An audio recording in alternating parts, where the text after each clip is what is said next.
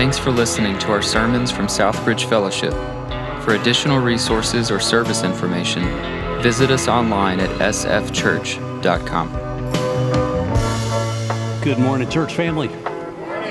Good morning to those joining us online. If you haven't jumped into the chat and, and just kind of made your presence known, we love to interact with you there as well. You look great, you sound good.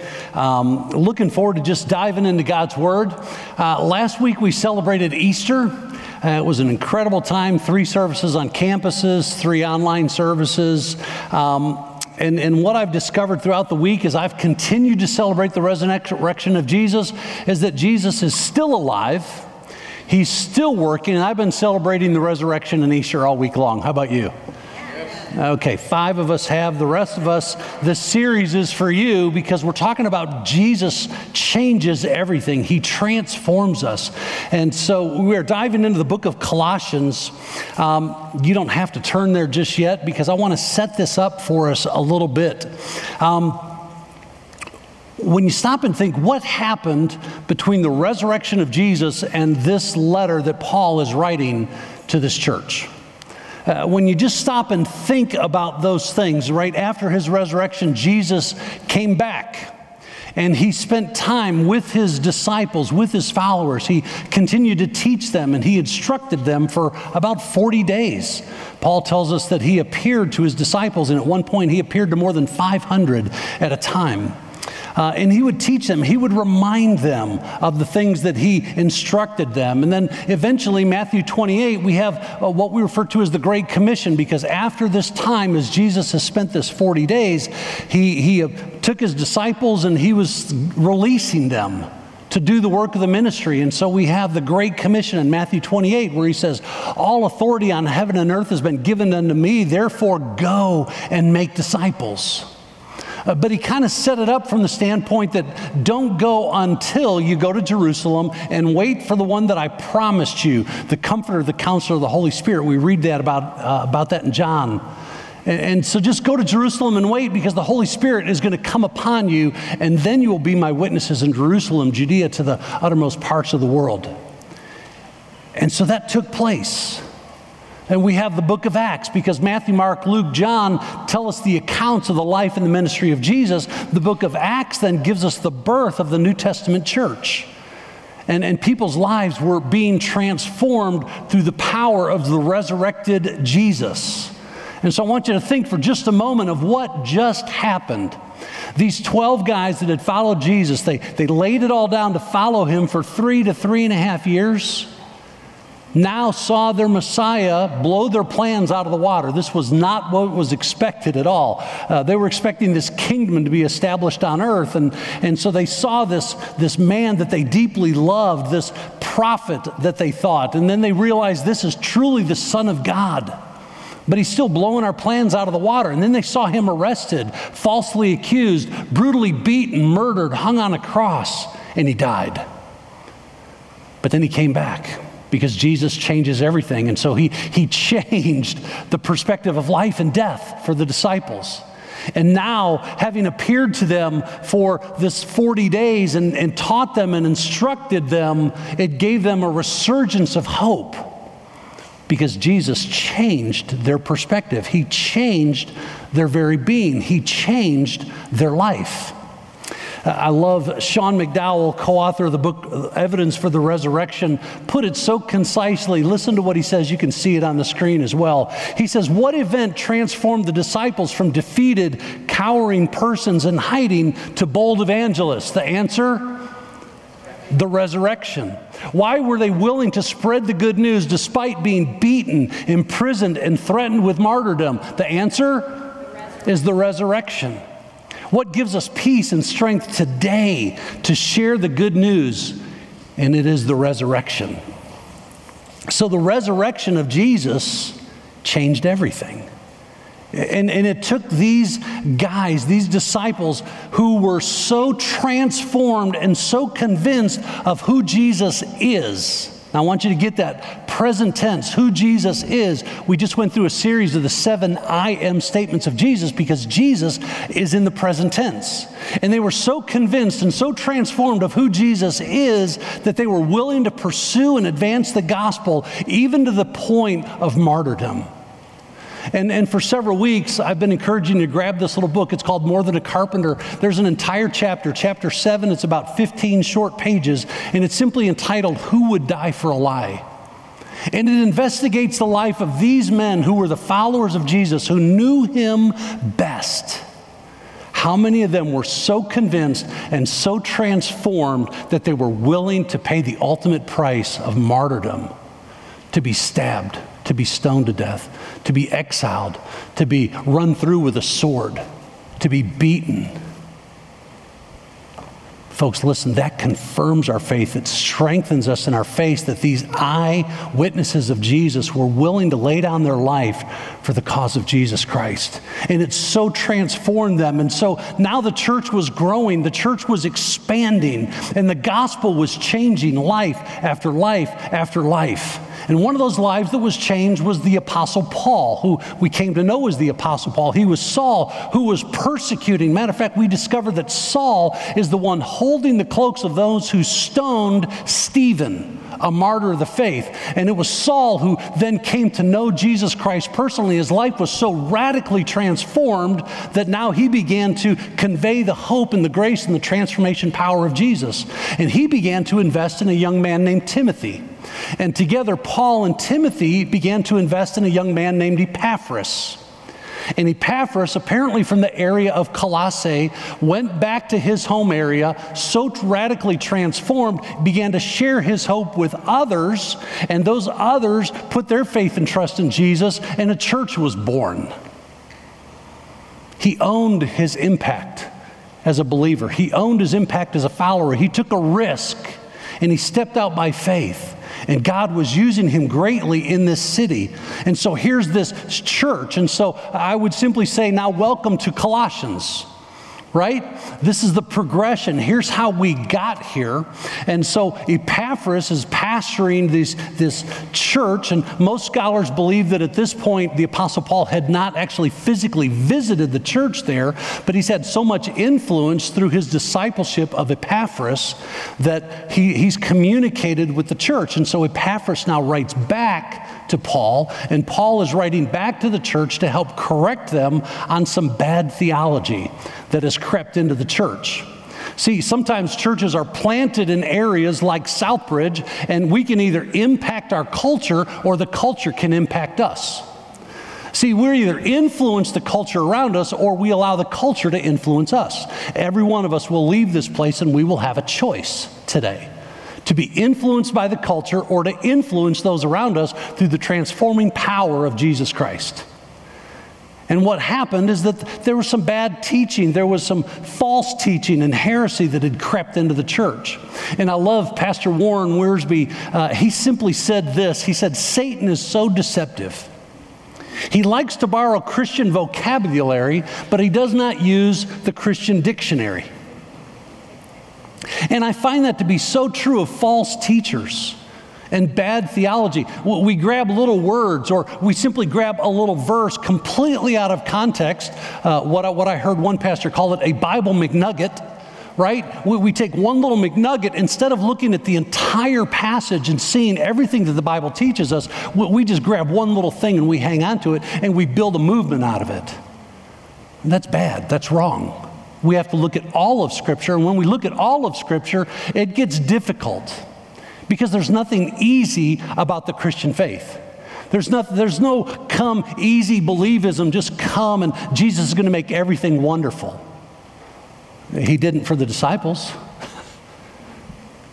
who laid down their life for the cause of Jesus Christ. And so these false teachers in Colossae, much like Raleigh Durham, much like the U.S., were twisting the meaning of very strong Christian terms like knowledge and wisdom and understanding. And the knowledge that they were promoting uh, wasn't based on theological truth, but more of a philosophical meandering. Uh, let's, let's just try to pull in our culture and, and make everyone feel warm and welcome. But that's not what Jesus invites us to.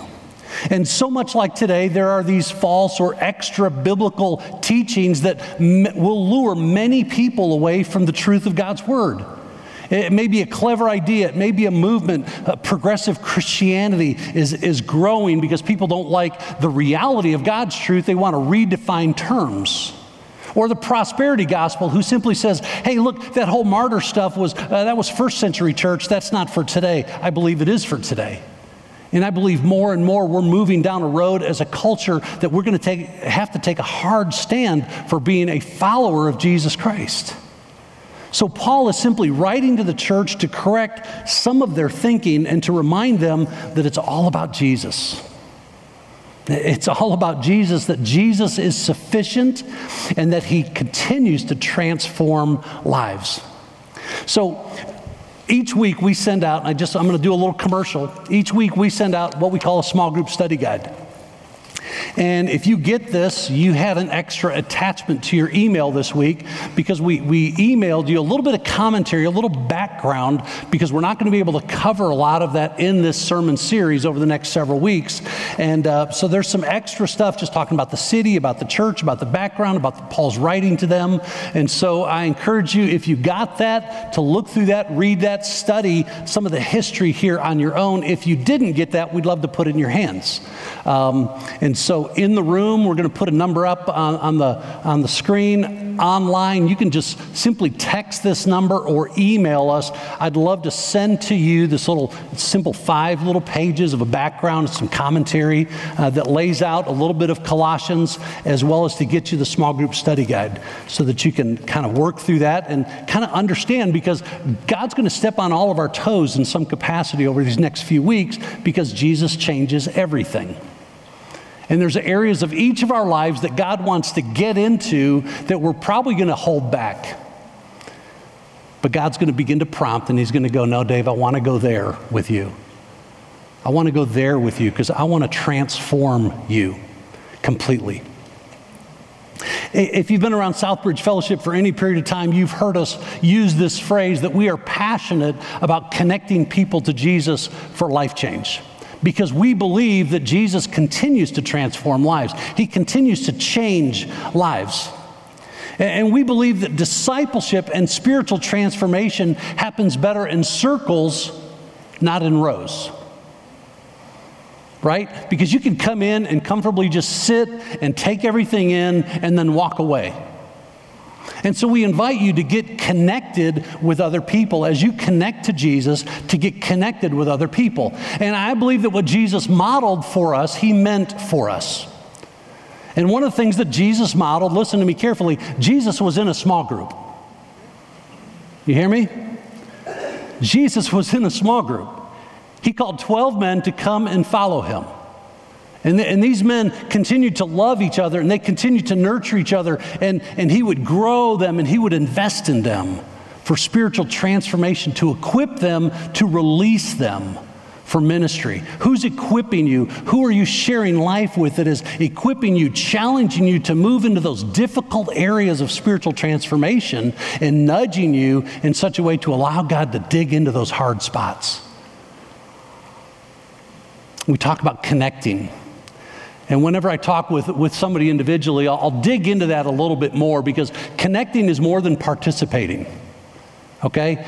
When we talk about connecting, we're talking about committing to relationship. You see, you're not connected to Jesus for life change by participating in a church service. You're not connected to Jesus for life change by, by simply participating in a Bible study or a small group study.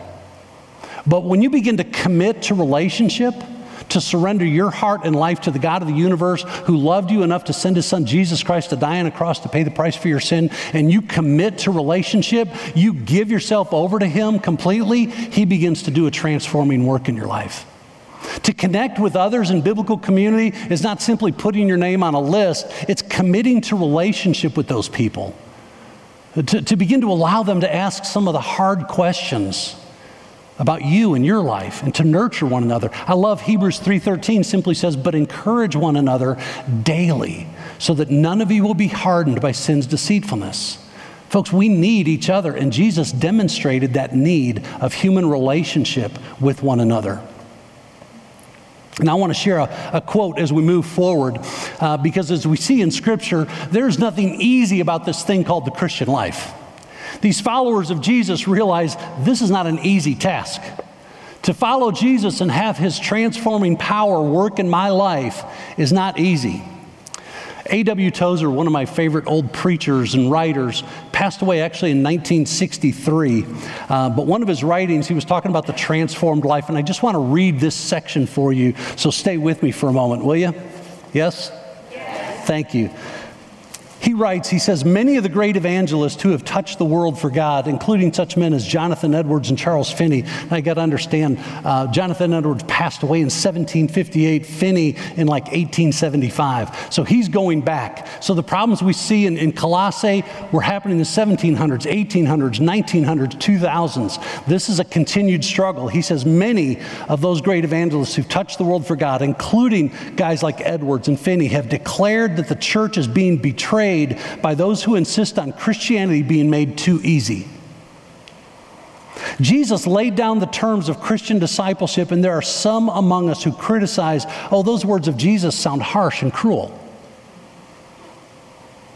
This is where we stand.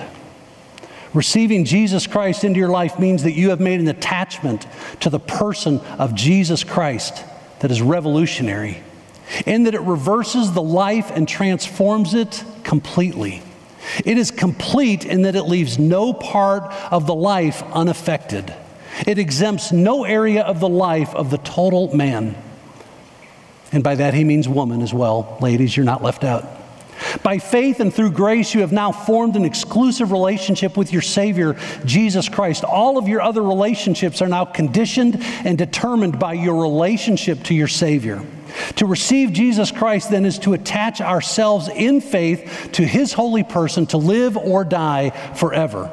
He must be first, last, and all. I feel like we could pray and go home, but we're not. So stay with me this morning. As we kick off this series, I simply want to share some, some, a little bit of an overview, some of the uh, groundwork that Paul lays out in the beginning of his letter to the church in Colossae. So, Colossians chapter 1, beginning in verse 1 when we look at this, as Paul is laying out his letter, he's saying, Look, because Jesus changes everything, first thing I want you to see is we begin to see evidence of transformation. As Paul is writing to church, this church, he's reminding them that it's all about Jesus. And because Jesus changes everything, we begin to see evidence of transformation. Verse 1 Paul, an apostle of Jesus by the will of God, and Timothy, our brother, to the saints and faithful brothers in Christ at Colossae, grace to you and peace from God our Father. When's the last time you got a note that started like that? Verse 3 We always thank God, the Father of our Lord Jesus Christ, when we pray for you since we heard of your faith in Christ Jesus and of the love that you have for all the saints, because of the hope laid up for you in heaven, of this you have heard before in the word of the truth, the gospel, which has come to you, as indeed in the whole world that is bearing fruit and it's increasing, as it also does among you since the day you heard it and understood the grace of God in truth. Listen to Paul's language here. Listen, listen to the language that he's sharing. They heard the gospel and they responded to the gospel. And now their lives are being transformed by what? By the gospel. What, what is the gospel? The gospel is good news. The gospel literally means good news, which means if, if you're going to have good news, that means there's apparently bad news, right? Any dads in the room? Uh, my dad was the king of bad dad jokes. And he had a load of those. I got good news and I got bad news jokes. I'm not going to give you any of those this morning. But, but when we understand there's good news, we understand there's also bad news. The bad news is that you and I are sinners before a holy God, and there's no way for us to earn a relationship with Him. The good news is the resurrection of Jesus. The good news is the, the person of Jesus Christ who lived a sinless life on my behalf, died a brutal death on a cross, was buried in a tomb, raised again on the third day, appeared to more than 500 at a time, ascended to be with the Father, and is forever making intercession for me on my behalf. Why? Because I've placed my faith and trust in Him. I've acknowledged my sin and I've trusted Him. That's the good news. That is the gospel. It's not about works. He, he's saying, look, for, for the moment they understood the grace of God in truth, the gospel. Now, listen, you can hear the good news and not respond. Many people do it for years and years and years, and maybe throughout their lifetime. Others hear the good news and respond. Which one are you? You see, when we respond to the good news, when we respond to the gospel, uh, Jesus comes in. He, he promised the Holy Spirit, who comes in, Paul says in, in Ephesians, as a deposit, guaranteeing all of our future inheritance. He takes up residence in the life of a believer and he begins to transform us from the inside out. That's salvation. That's relationship with Jesus. When we're trying to put on the good works externally, that's called religion. And that is not transforming. What Paul is talking about is what Jesus offered, and that is transformation. And so, from the moment the Colossians understood the grace of God and accepted it, he said the Spirit began working in their lives. Doing what? He says, bearing fruit and increasing, transforming their lives, producing love. The, the word love here is an agape love. This is not a, a warm feeling, it's not a kind regard.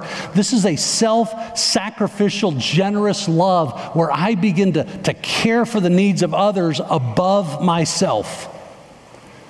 Now, through the years, as I've had the privilege of introducing people to a personal relationship with God through Jesus, one of the things that I will often do is simply say, Look, what I want to encourage you to do is over the next several days, months, maybe even years, I want you to look for a difference, a change in your life in two specific areas attitudes and action.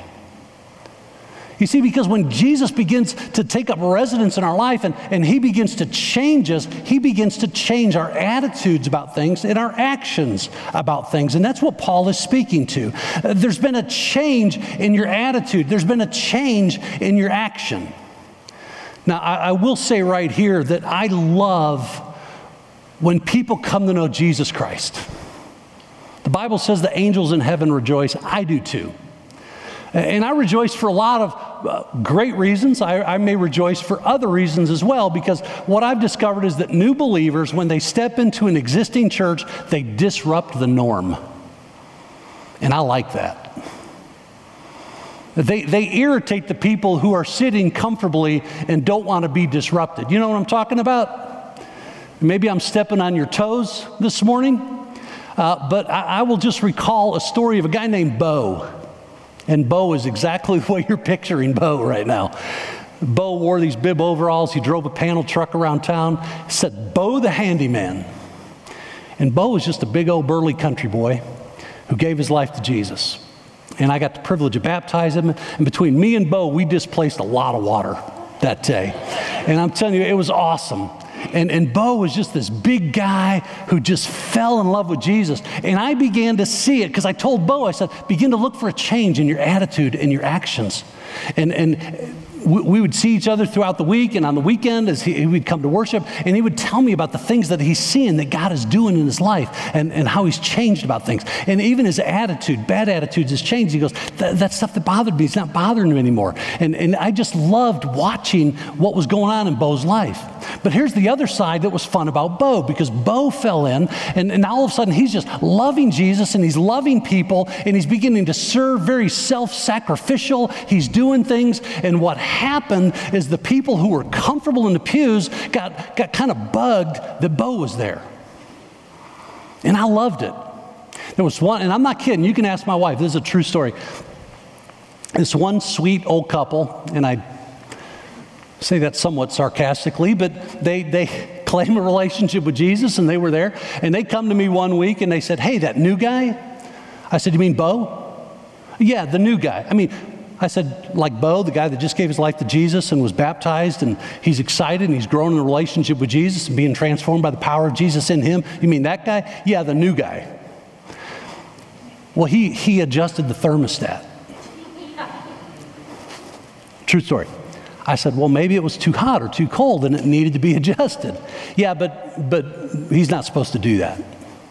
And I'm not kidding, about two weeks later, that same couple came up to me and said, Hey, that new guy? I said, You mean Bo? We, uh, the new guy. I said, Yeah, Bo, the guy that gave his life to Jesus Christ, has, has followed him in believer's baptism, is being transformed by the power of the Holy Spirit in him, and is excited for Jesus. You mean that guy? Yeah, yeah, the new guy. Well, he made coffee in the coffee pot. And I'm like, so maybe we needed more coffee in the coffee pot. And out of love, he's just caring for people. Now, I love that because sometimes new believers step in and they disrupt our system. That's exactly what Bo was doing. I don't know if that's happened to you, but, but I love stories of life change and transformation. And, and I love watching people who begin to change in attitudes and actions. Because true faith leads to works in accordance with salvation. But listen carefully, but good deeds do not lead to salvation. One is religion, one is transformation through the power of Jesus Christ. And so Paul is emphasizing here in these few opening verses just the multidimensional aspect of their faith and their salvation, which is impacting all areas of their life. He, he uses the word faith, and faith looks back. Faith looks back to the anchor of our salvation, which is Jesus. Uh, but he talks about love because love begins to look around and we begin to love and serve those around us, building up the body of Christ.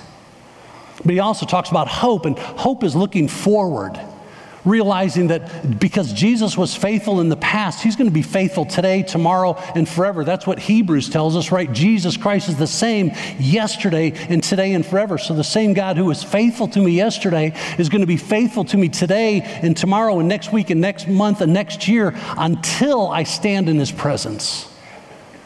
So, this, this transformation is affecting every aspect of who they are.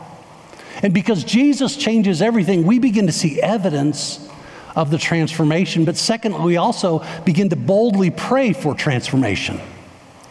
We begin to boldly pray for transformation. As you begin to grow deeper in your relationship with Jesus, you begin to pray more boldly for more transform- transformation. So look what he says, picking up in verse 7, Paul says, Just as you learned it from Epaphras, our beloved fellow servant, he is a faithful minister of Christ on your behalf and has made known to us your love in the Spirit, right? It's equipped by the Spirit.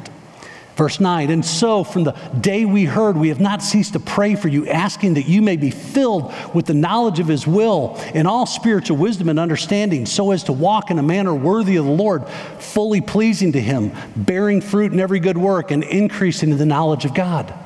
Verse 11, being strengthened with all power according to his glorious might, for all endurance and patience with joy. Paul is teaching us how to pray for transformation. He says, Here's how I'm praying for you. Here's how you can pray for yourself to, to be bold in your prayer for transformation. With a very thankful heart, Paul is saying, I'm seeing what God is doing in your life. I'm thankful for that.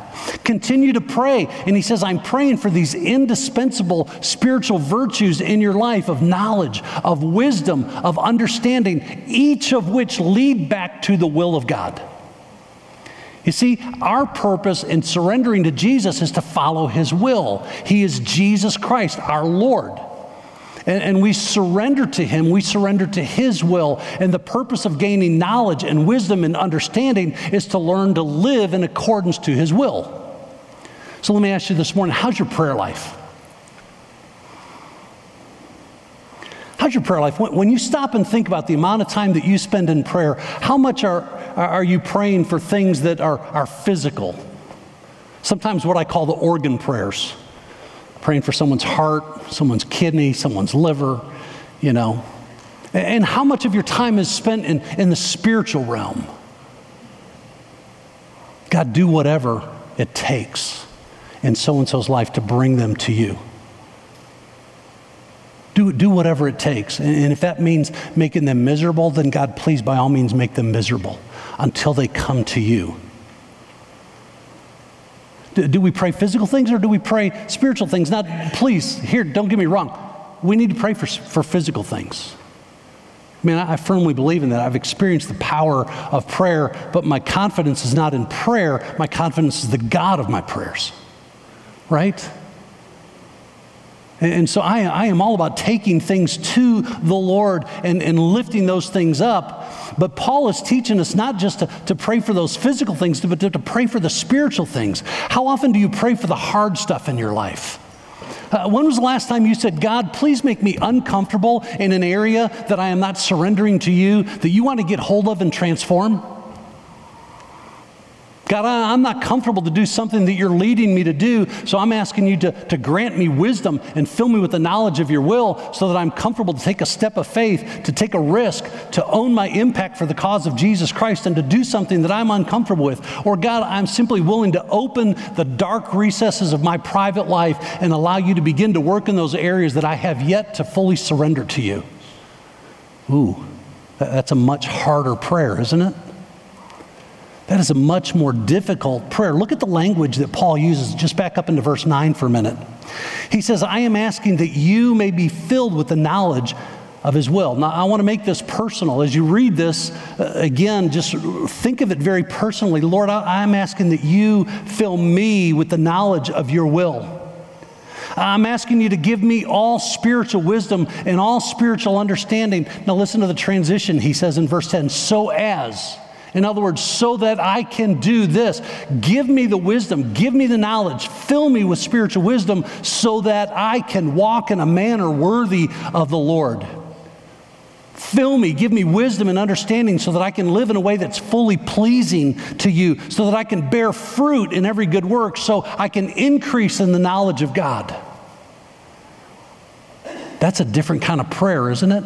To begin to boldly pray for transformation, to push me outside my comfort zone.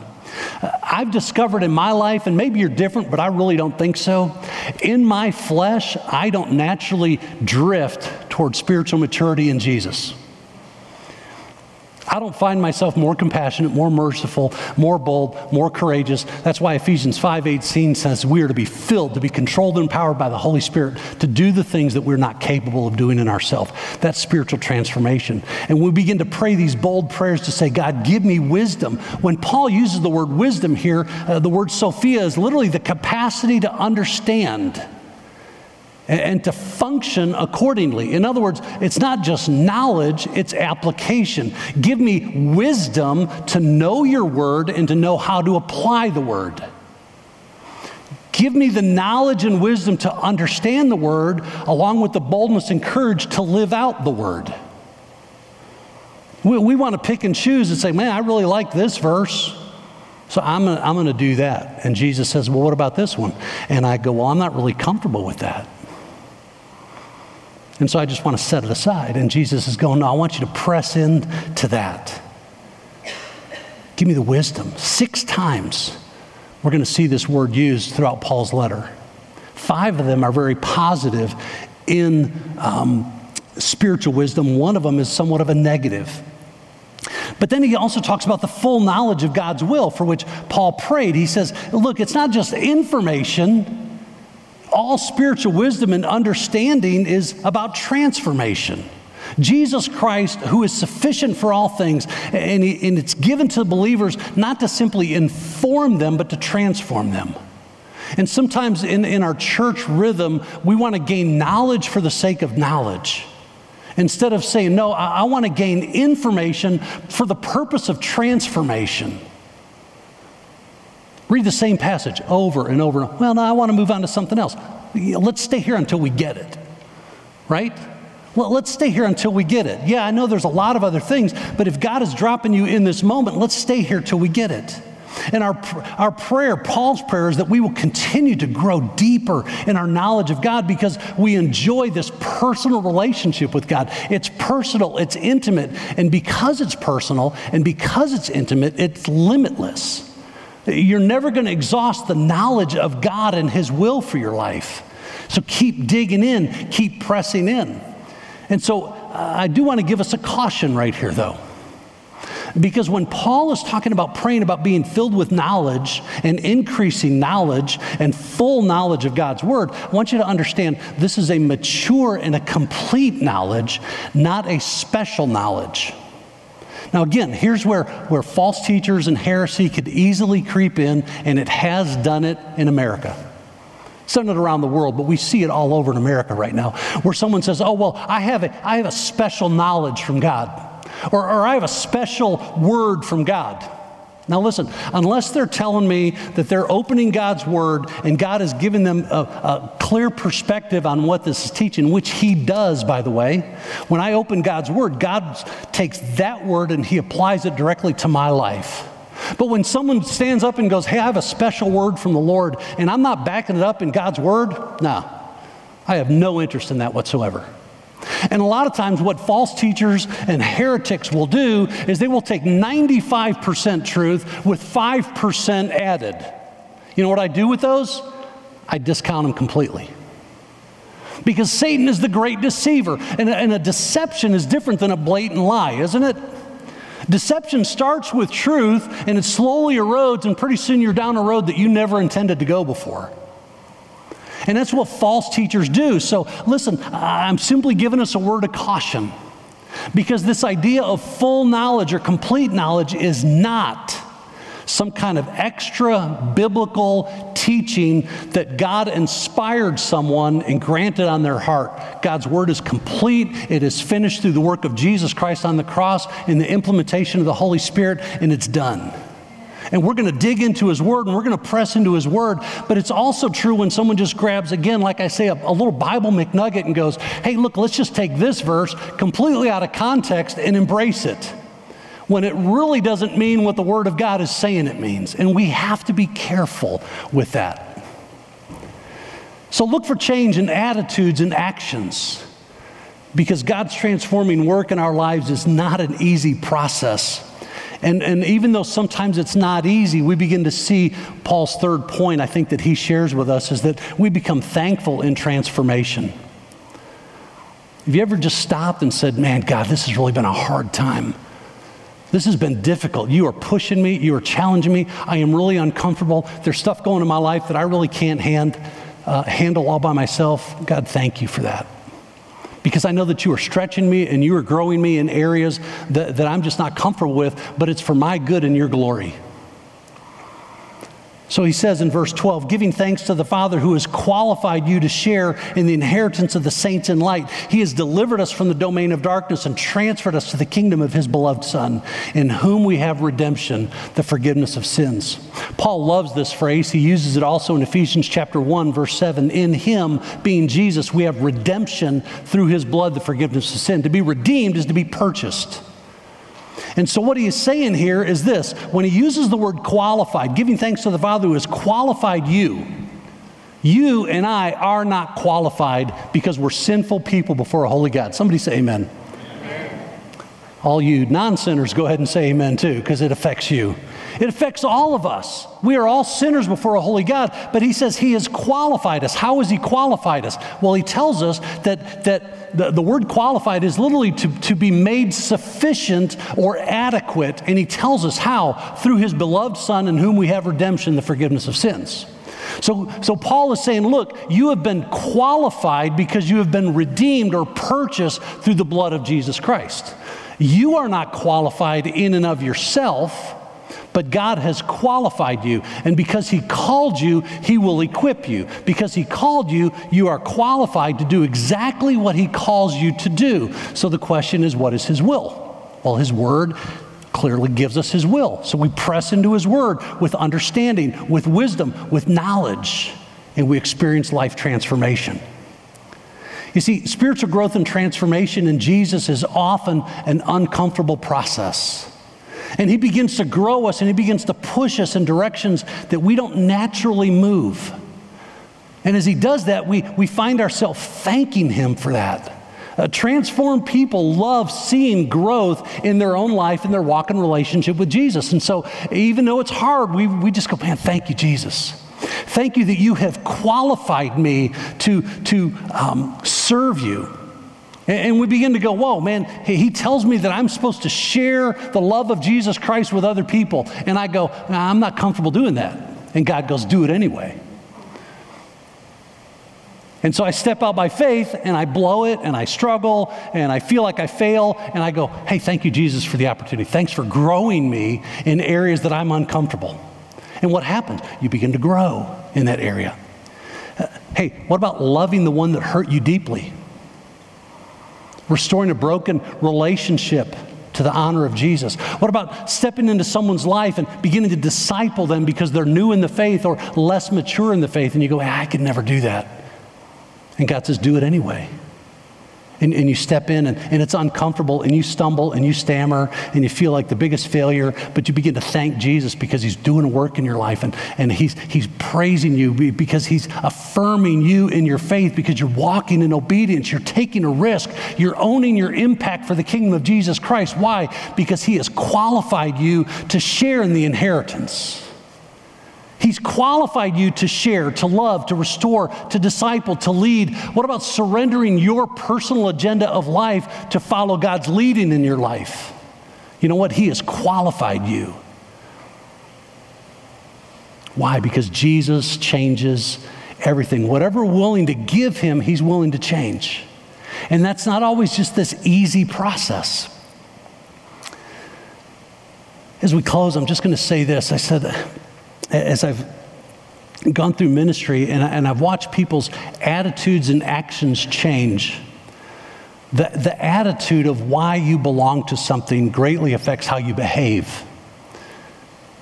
And as a pastor, I've learned that sometimes when I, when I interact with people, when they understand why they belong to a church, it affects how they behave in church.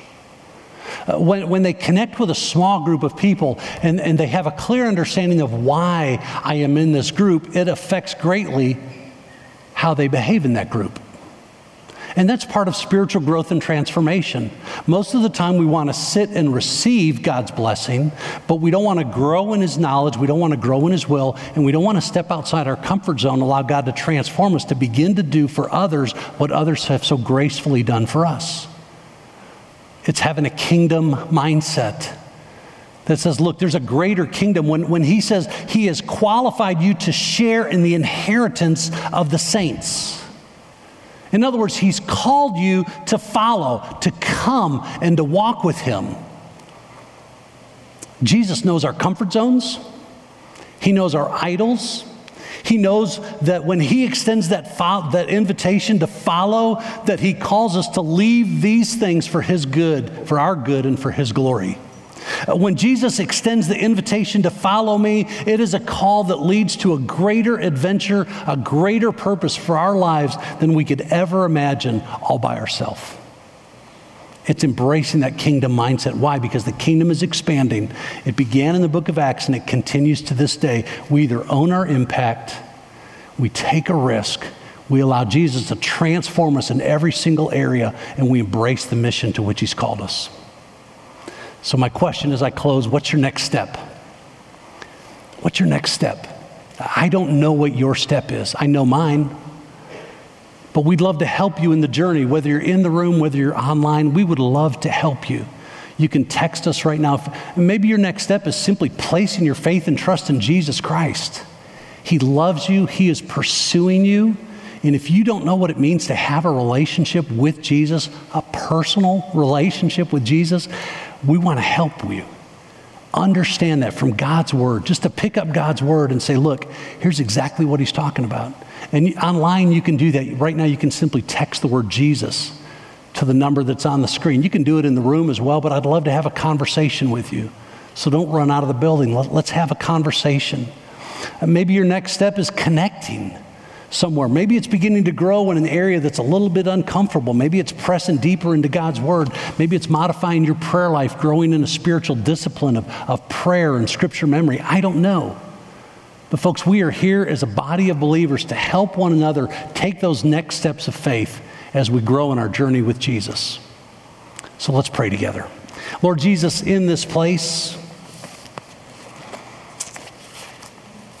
Lord, we just thank you that you are a God who pursues us, who loves us so deeply. And Lord, that you desire spiritual transformation in our life. So, God, for anyone in this room or anyone watching, if they just need to know what it is to have a relationship with you, Father, would you give them that courage and that boldness right now to just take that step of faith, to trust you? Uh, there's no magic prayer. There's no, you know, position of the body is not as important as the attitude of our heart to Christ. And so, uh, Lord, whatever you desire to do online or in this room, we just want to give you freedom to have your way. Lord, for some, it just means uh, growing in an area that, that might be a little uncomfortable for us. And maybe we need to do that with others so that we can walk that journey together and know that I'm not alone in this process, Lord. That even as you demonstrated what it is to walk through that process with other men, uh, Lord, that you've called us to walk that journey with other believers. And so, whatever your next step of faith, whether online or in the room, we'd love to have the conversation with you. Reach out and let us know. Father, continue to work in our life transform us because you change everything. In Jesus' name, amen.